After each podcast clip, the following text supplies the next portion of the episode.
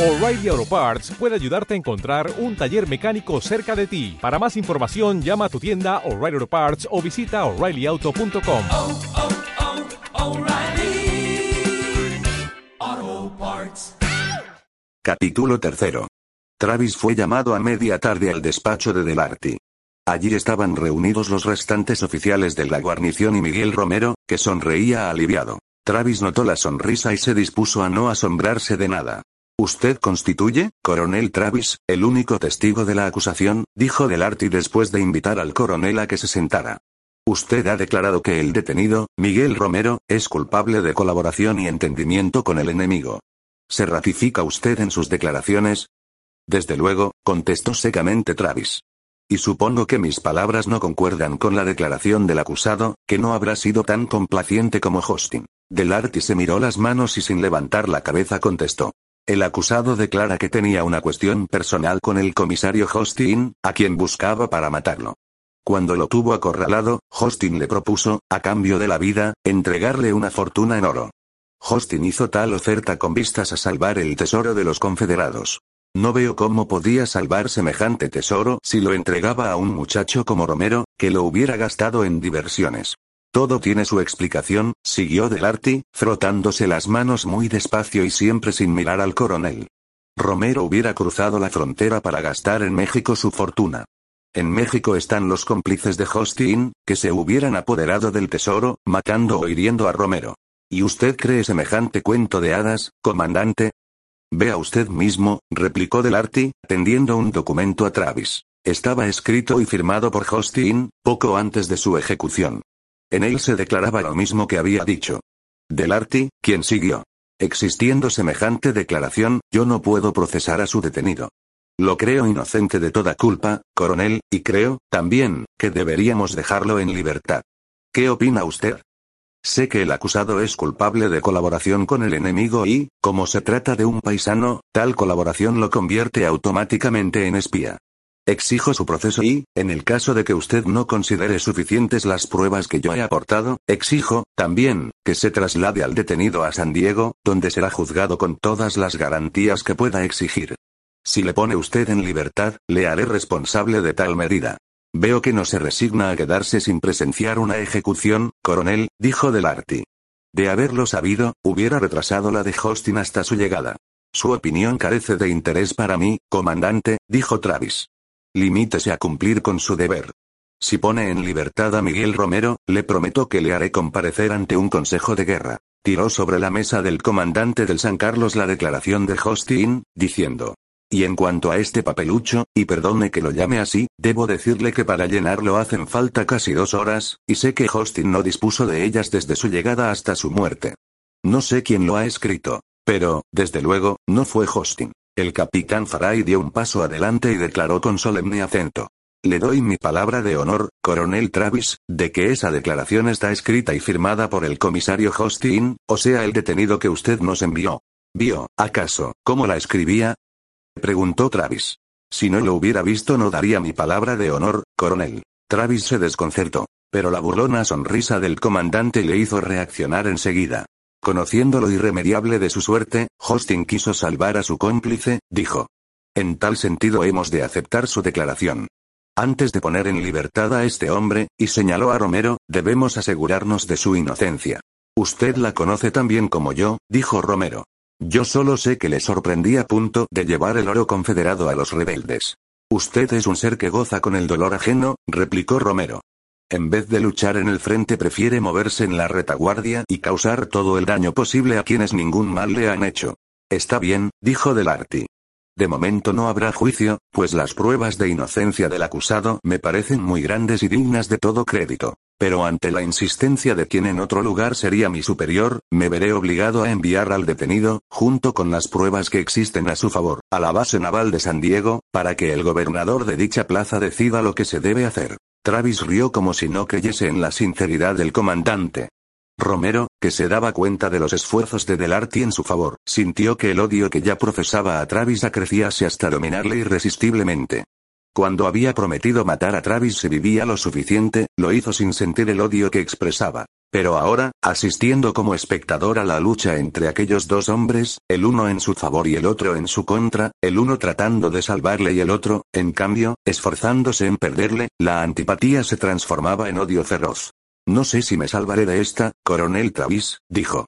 No lo sé. Pero le juro que si salgo con bien, usted lo lamentará. Travis se echó a reír. Cuando acabemos esta comedia, habrá más de uno que lamentará haberla empezado, dijo. Y no seré yo quien más lo lamente. Delarty comprendió lo que insinuaba el coronel, pero no hizo ningún comentario. Travis se levantó y, arreglando el correaje y el uniforme, anunció. Voy a mi cuarto.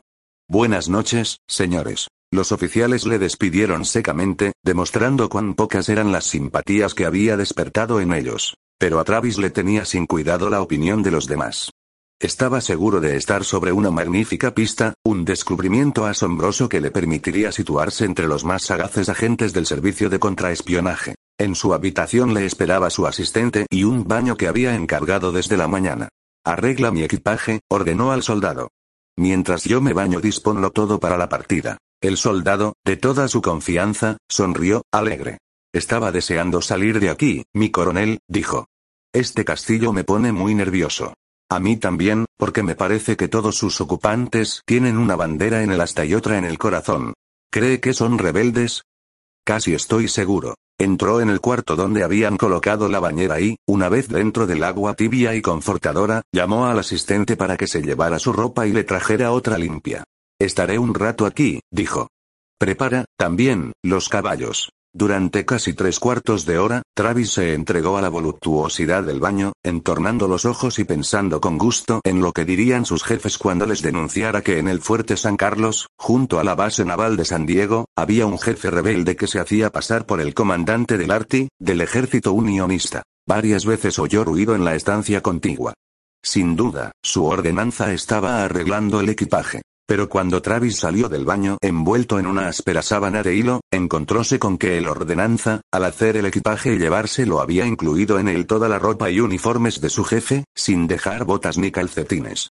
Ni siquiera unas zapatillas. De momento, Travis pensó que el asistente había salido con el uniforme para cepillarlo al aire libre. Pero al cabo de otro cuarto de hora empezó a alarmarse.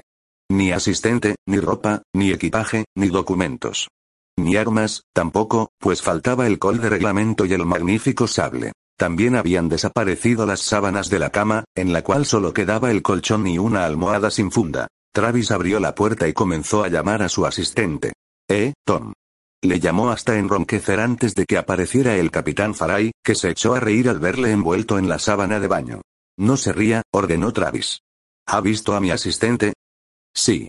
Salió hace un rato, antes de que cerráramos el fuerte, dijo el pelirrojo capitán. ¿Quiere decir que se ha marchado? Eso es lo que estoy diciendo. ¿No lo envió usted a San Diego? No. ¿Dónde está mi ropa? Supongo que dentro de su cuarto, sonrió Faray. Aquí dentro no hay más ropa que esta sábana, replicó Travis. Qué raro. exclamó Faray. No es posible que su asistente se haya marchado con toda su ropa. Bajó la vista al suelo y agregó. Incluso zapatos, ¿no? Todo se lo ha llevado, a menos. Travis comprendió la jugada. Estaba entre enemigos que solo por diversión mantenían ante él una apariencia de amistad. Le habían quitado la ropa y las botas, así como las armas, para que no pudiera salir de allí. Su asistente no se había llevado nada, ni debía de estar fuera del castillo. Lo tendrían encerrado en un calabozo, y aquel Faray era tan traidor como los otros. Faray comprendió lo que pensaba el coronel y sonrió con simpatía. Comprendo su estado de ánimo, coronel, dijo. Pero estamos en guerra y tenemos que actuar de acuerdo con las circunstancias. Traidores. Gritó Travis, perdiendo el dominio de sí mismo. Ahora comprendo por qué ha sido posible enviar tantas ayudas al sur. Algún día haré colgar a su comandante. Con ello demostrará su desconsideración, dijo Faray, sin abandonar su simpática sonrisa. A él le debe usted el conservar la vida. Nosotros, es decir, los demás, le hubiéramos ahorcado. Para usted teníamos dispuesto el cadalso que se levanta en el patio. Pero ese hombre le ha protegido. ¿Por qué dice eso? Habla de ese hombre como si no supiera usted quién es. Y no lo sé, Travis, replicó Faray entrando en la habitación de Travis y sentándose frente al coronel unionista, que se había dejado caer en la cama, abrigándose con la húmeda sábana. ¿Es que no es uno de los suyos? No, respondió Farai. El comandante del Arti es para mí un misterio tan grande como lo es para usted. Será un agente de su gobierno. No lo es. No profesa simpatías hacia el sur ni hacia el norte. Se le podría llamar neutral, si en una guerra civil pudiese existir eso que llamamos neutrales. Tiene usted razón, capitán Faray, dijo una voz desde la puerta. Delarty entró en la estancia y sonrió tristemente a los dos hombres. Ninguno de ustedes puede comprender mis móviles. Ni mis ideales. Soy amigo suyo, coronel Travis. Y también lo soy de usted, capitán Faray. Los amigos de mis enemigos son mis enemigos, dijo Travis. Hágame fusilar. Pero no me ofenda diciendo que es mi amigo. Si usted no comprendiese que soy amigo, no diría lo que acaba de decir, coronel, replicó Delarty. Cuando uno dice a otro que le mate, es porque tiene el íntimo convencimiento de que sus palabras no serán atendidas. Usted ama la vida, coronel, y yo respeto sus sentimientos y su ansia de vivir. ¿Quién es usted? preguntó Travis. No se lo diré. No vale la pena. Puedo aclararle que soy un hombre que se ha impuesto una misión. En California los partidarios del sur son muchos más que los del norte. Y yo soy de aquí. Ya me di cuenta de ello por cómo hablaba de sus antepasados. No esperaba engañarle. Como le decía, coronel, en mi patria, o en mi tierra, son mayoría los sudistas. Ayudan a los suyos enviándoles oro. Hacen bien. Si tratáramos de impedir esa ayuda, ¿qué pasaría? Sencillamente, que los sudistas se levantarían en armas y ayudarían a los suyos. California volvería a ser campo de batalla y cuando terminase la guerra no quedaría ni rastro de nuestra amada civilización, de nuestras costumbres y de nuestros monumentos. Prefiero que la ayuda que se presta al bando sudista sea en especies, y que los voluntarios para uno y otro partido vayan a luchar en Virginia o en Maryland. Estoy tratando de librar a California de los destrozos de otra guerra. Si se interrumpe la ayuda en oro, los sudistas exigirán la apertura de otro frente en California. Esto sería una tragedia terrible y no quiero que mi patria la sufra. No quiero que mis compatriotas tengan que ver sus tierras asoladas. No quiero que se repitan los horrores del 49 y el 50, cuando fuimos invadidos por los buscadores de oro. Por las buenas o por las malas haré que esta tierra se mantenga al margen de la lucha. Eso no fue lo que nos prometió, dijo Farai. Yo vine a provocar un levantamiento. Si lo intenta lo haré matar, capitán, dijo Delarty. Le he dicho que soy neutral, pero no lo seré cuando se trate de perjudicar a mi tierra y a mis amigos. Eso quiere decir que nos ha engañado, replicó Farai, que había dejado de sonreír y ya tenía la mano derecha cerca de la culata de su revólver. Vinimos a reunir voluntarios y organizar una fuerza confederada en la retaguardia enemiga. Usted prometió ayudarnos, pero ahora veo que es traidor a las dos partes. Soy neutral ante los del norte y lo soy también, ante los del sur. Pero soy beligerante, cuando se trata de defender a los míos. California es mía. He perdido todos mis amores y solo me queda el de mi patria. Cuando murió el ser más querido por mí, estuve a punto de matarme.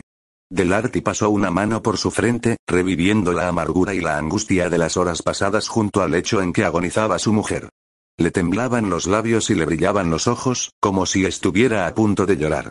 Fueron días largos como años, largos como solo pueden serlo cuando están llenos de dolor y de angustia. Salí de California para no volver nunca más. Abandoné lo mío, incluso a mi hijo, porque él tenía la culpa de que ella hubiese muerto. Estaba lejos cuando supe que el norte y el sur eran enemigos y había estallado entre ellos la guerra. De momento casi me alegré, pero enseguida pensé que California podía sufrir de nuevo y ser escenario de sangrientas batallas. Y vine para evitarlo. Y lo evitaré. Eso es lo mismo que decir que es usted enemigo de unos y de otros, observó Travis. Puede que sí. Entonces tendré que detenerle.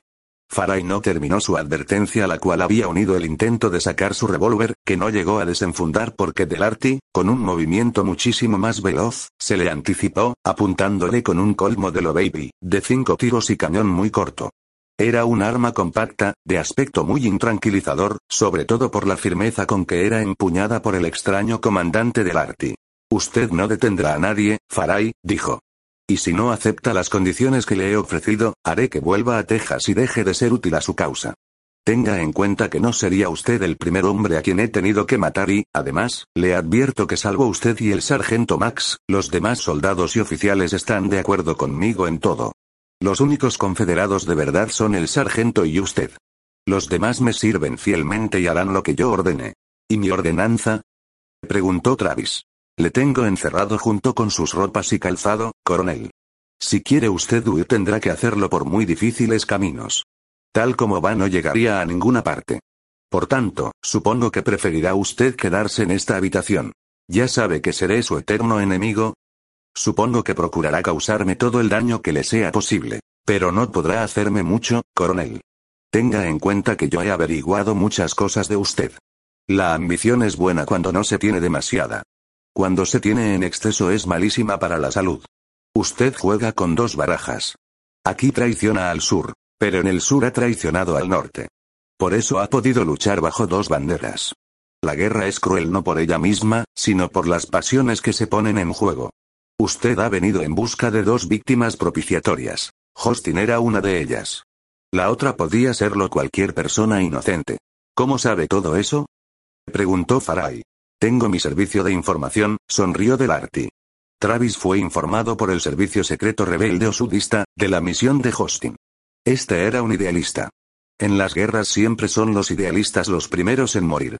La Confederación hubiera hecho lo posible por conservar a un mercenario, a un agente que trabajase por dinero, porque siempre apreciamos más aquello que nos resulta caro y despreciamos lo que se nos da gratuitamente.